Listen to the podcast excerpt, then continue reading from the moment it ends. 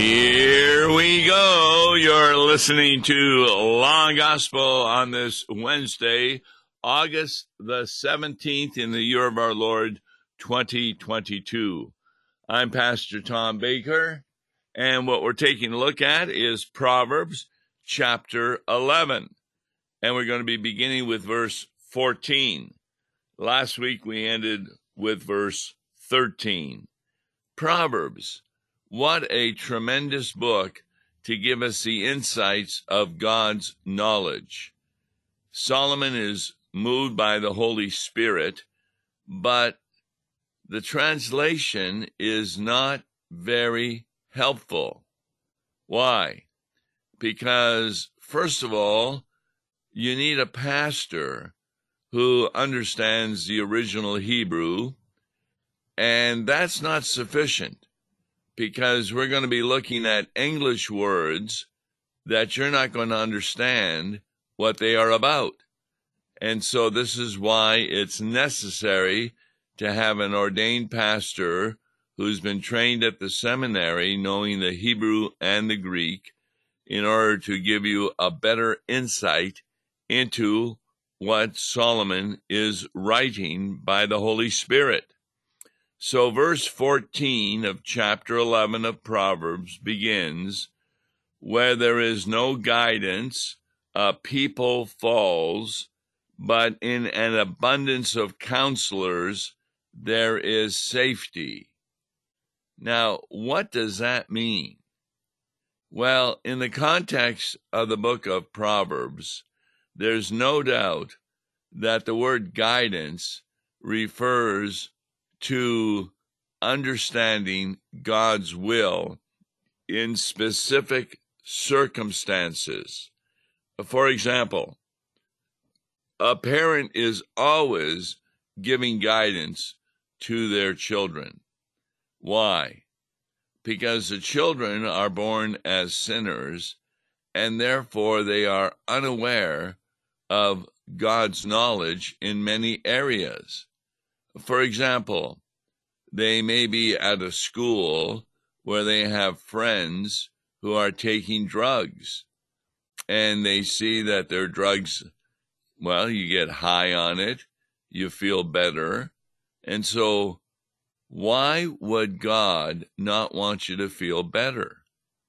But then the parents come in and give guidance, indicated that when you're on these drugs, you can get addicted to such a degree that you lose your understanding of what is proper reality, what is properly the Word of God. So, this is kind of this verse 14 in line with Romans 13, where we talk about obedience to the government. Now, we obey the government in its laws unless they cause us to sin. Daniel refused to obey the government in worshiping an idol. And of course, there were occasions in the New Testament where the apostles refused to obey the government in not talking about Jesus they were even imprisoned for that, but they still spoke the word, sang the hymns, and people were converted. So, verse 14 without guidance, one can say a nation falls, but many advisors bring victory. In other words, with an abundance of counselors, namely those who understand God's way of thinking, you can get safety. I'll give you an example. When I became a pastor, at the beginning of my ministry, I would come across questions by members or situations, and I wasn't really sure how to advise them. But I was very fortunate to have a pastor that I had been under when I was assigned his church as a seminarian, and he taught me many things. Pastor Walter Hoffman of Emmanuel Olivet. And so in my early years of ministry, we had our children going to his parochial school. I would phone him with various questions, asking for what's your advice as to how I should respond to members of my congregation. Now, I would say there were a few times that I disagreed with his advice, but I held him in such honor that I still followed what he advised as my counselor, and it always worked out. And therefore, we can understand now what the verse is talking about. In an abundance of counselors, there is safety. In other words, many advisors bring victory, and the advisors need to be God fearing people who realize who God truly is, not only as a holy trinity, but as one who died on the cross for our sins, and also gives us knowledge about many areas in our life. Now, verse 15 this is not understood by most people in a congregation. I'm not talking about the Hebrew, I'm talking about the English. It reads, Whoever puts up security for a stranger will surely suffer harm. But he who hates striking hands in pledge is secure. What does that mean? Well, what we're taking a look at is when you put up security for someone, that means that you're guaranteeing a loan. Now, is the verse saying that you should never give a loan to someone because you will surely suffer harm? No, pretend you're a bank manager and somebody comes in and would like money for a mortgage to buy a house, are you going to say, well, because you walked in my bank and didn't go to another bank, we'll give you all that you want? No, no banker would do that. They will instead look at your credit history, look at the management of your money, see how many credit cards you have, whether or not you are paying them off, the verse is very clear. It is not against giving a loan to a person, it's against giving a loan that is putting up security for a stranger. In other words, somebody you don't really know. Maybe you've met them at church.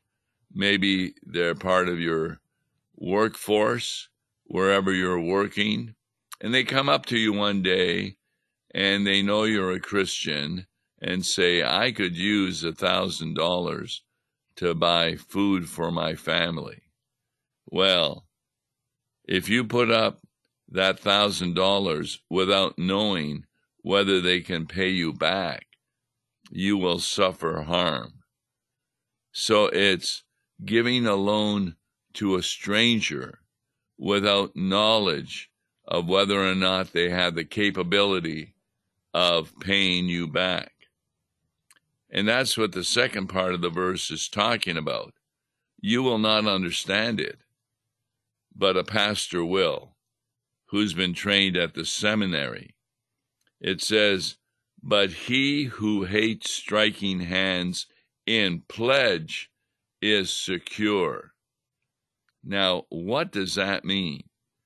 How do we usually make an agreement with someone? Well, you go to the bank and you sign papers indicating your credit worthiness as well as your promise to pay back. But guess what? We usually would end such a conversation with the banker by shaking hands with him. That's not how they did it in Jesus' day. They would take their fists and strike each other's hand. That was how they did it, which we would do with a handshake. In fact, that happened to me recently with one of the doctors that I was visiting. He is treating me for a sore in my leg, doing a tremendous job.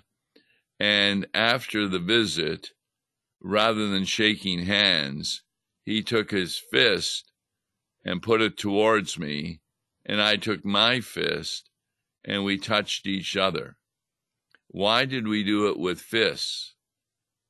Why were we striking hands rather than shaking hands? Because that is a way during this terrible Chinese virus that you can protect yourself. Now, we both had masks on. Uh, he had even gloves on. So, this is a way in which we would do it. I know pastors who, rather than shaking hands, they'll go to the back of the church and greet people when they leave the worship service. They'll strike fists rather than shake hands. So, he who hates striking hands as a pledge for a stranger, boy, that's good. You don't make an agreement with a stranger over which you know nothing about. That's God's wisdom. Now, you can find out about a stranger, and in fact, when you give a loan to a friend occasionally, you may even understand that they'll be unable to pay you back.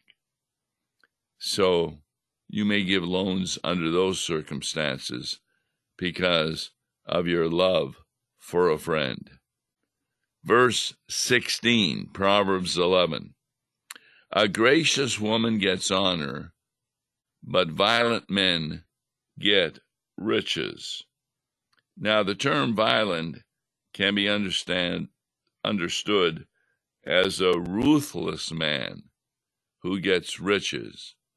In other words, a gracious woman means that this is a believer in Jesus Christ, and she is very honest. She's a woman of great integrity, and therefore she gets honor because people trust her. They will trust her in her advice, like a mother talking to children that Solomon encourages, and also women in business that have a good, a good track record. They will get honor. But a ruthless man often is involved in getting riches. And he may do that sometimes in an immoral way, if not in illegal way.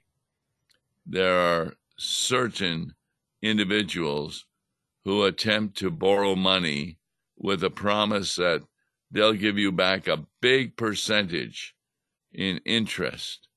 But of course, this kind of a Ponzi scheme will not only be illegal, but it will also fail. And people have been put in jail for losing millions of dollars that others have given them because they are ruthless and nothing is more important than getting money. Verse 17 A man who is kind benefits himself, but a cruel man hurts himself. Now, how do we understand a man who is kind? That word kind is really following Jesus as the source of wisdom, and therefore he is a faithful man, and he therefore benefits himself, just as a gracious woman gets honor. But a cruel man hurts himself. Why is that true? What is meant by a cruel man?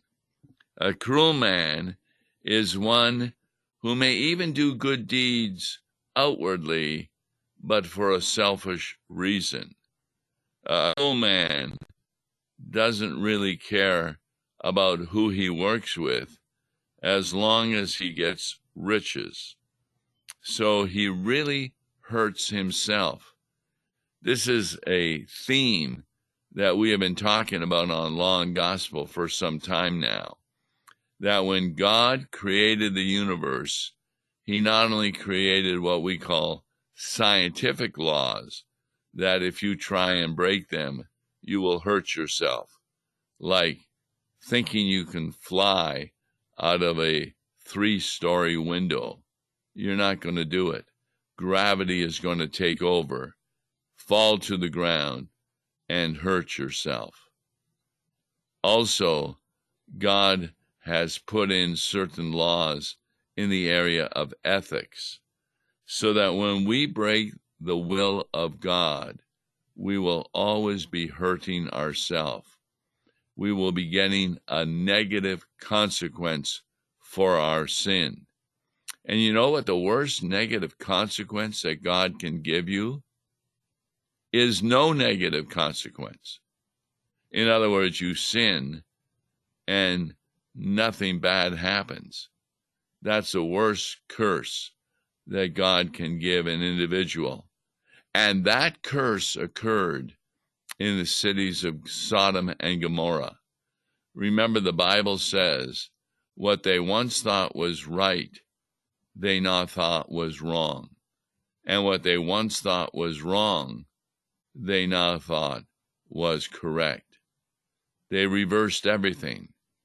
There was a, a rampant individuals who were gay and thought that that was a proper way of life. It's very similar to what is happening in the United States today.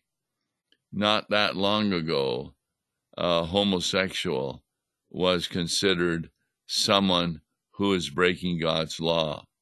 Now there are even so called churches which welcome homosexuals because they say to them, Well, you were born that way.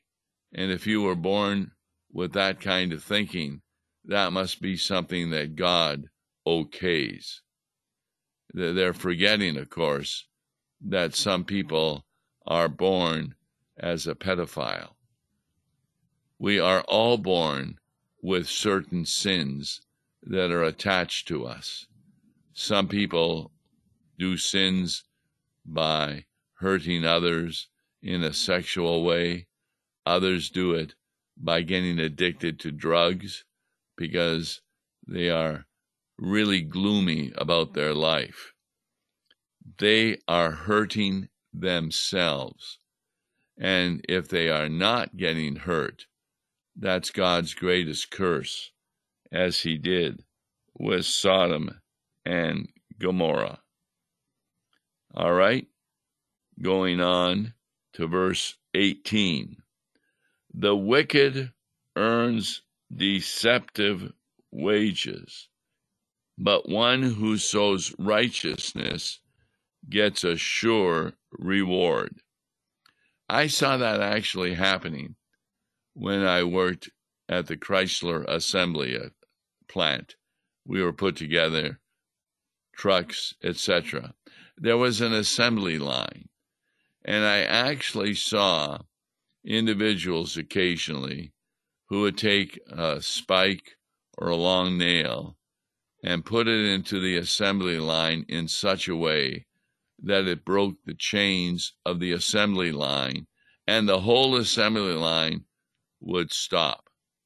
And then we were unable to work because nothing was going by us on the assembly line and they had to bring in other workers to fix the line.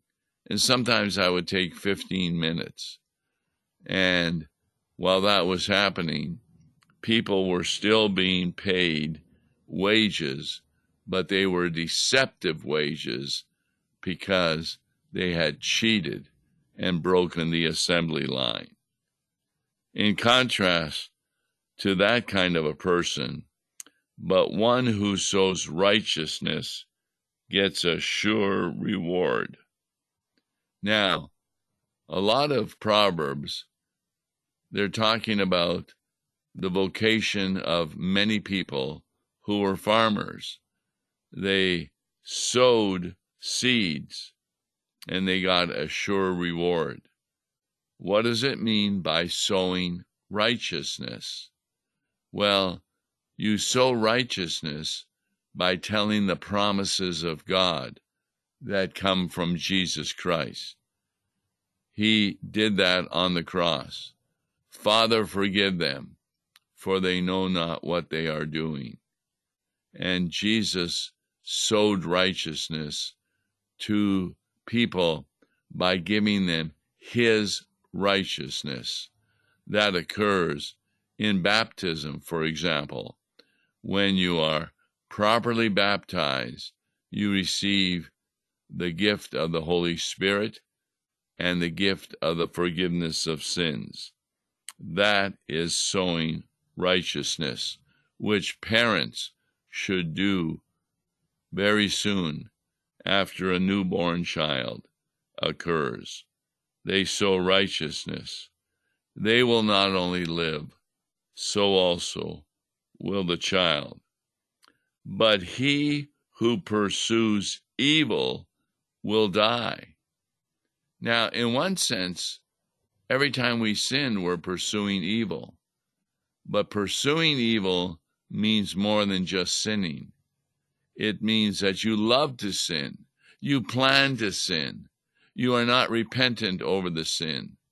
You're pursuing it because the devil has convinced you it's to your advantage, as he did with Adam and Eve. No, you will not die by eating the tree of the knowledge of good and evil. You will become like God. Every temptation of Satan seems to give us a better benefit than the will of God. And mm. that's why we fa- fall many times and pursue evil. Verse 20 Those of a crooked heart are an abomination to the Lord, but those of blameless ways are his delight. Now, who of us are blameless? The fact of the matter is, if you are a believer in Jesus Christ, you are forgiven your sins, which means God holds you as blameless. He will not give an account for your sins against you. He did that on the cross against his son. And that's why you are his delight. Verse 21 be assured, an evil person will not go unpunished, but the offspring of the righteous will be delivered. Now, what does that mean? Who is the offspring of the righteous? Well, first of all, what is offspring? That's children born to parents. That's their offspring. But how are we the offspring of the righteous? In the book of Proverbs, the righteous one is Jesus Christ. And you are children of Jesus as you receive faith from the Holy Spirit, either by reading the gospel promises in the Bible or being baptized. Verse 22 definitely takes a pastor to help you understand like a gold ring in a pig's snout is a beautiful woman without discretion. Now, what's a beautiful woman without discretion? She may look beautiful, but she has no knowledge of God. In fact, Solomon talked about such a woman who said to men, If you will come and play with me, I will be paid by you and give money as a tax to the synagogue. And people said, well, that's a good deal, giving money through to the synagogue. And therefore, the deceptive woman, maybe she's beautiful, but she has no discretion. She's like a gold ring in a pig's snout. Now, what does that mean? Well, in Jesus' day, pigs were unclean. And therefore, let's say you liked a certain family and you said, I'm going to give you a gift. And you give them a pig, but he's got a gold ring in his snout. You know that what that would be like?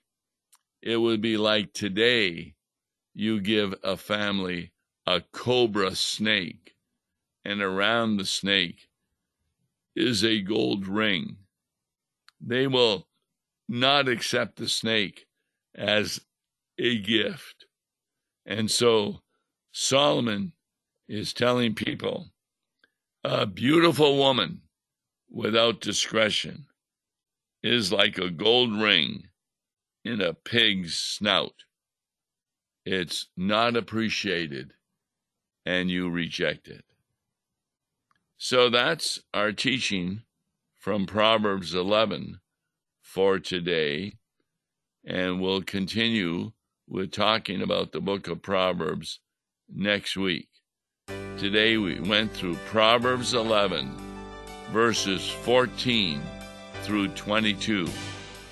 I'm Tom Baker, and tomorrow with Wes Reimnitz, we'll be talking about a subject that's happening in the world which will be of interest to you. Join us at 9:30 here on KFUO. Until then, God bless you. Listen to Law and Gospel each weekday morning at 9:30 on KFUO. For a tax-deductible gift to Law and Gospel, please make your check out to Law and Gospel and mail to Law and Gospel PO Box 28910, St. Louis, Missouri 63132 or call toll free 1-877-267-1962. Views and opinions expressed on Worldwide KFUO may not represent the official position of the management or ownership of KFUO, the Lutheran Church Missouri Synod. If you'd like to comment on programs or topics heard on Worldwide KFUO, write us at KFUO, 1333 South Kirkwood Road, St. Louis, Missouri 63122. You can also leave a question or comment on our comment line at 314 996 1542. We are the messenger of good news, Worldwide KFUO.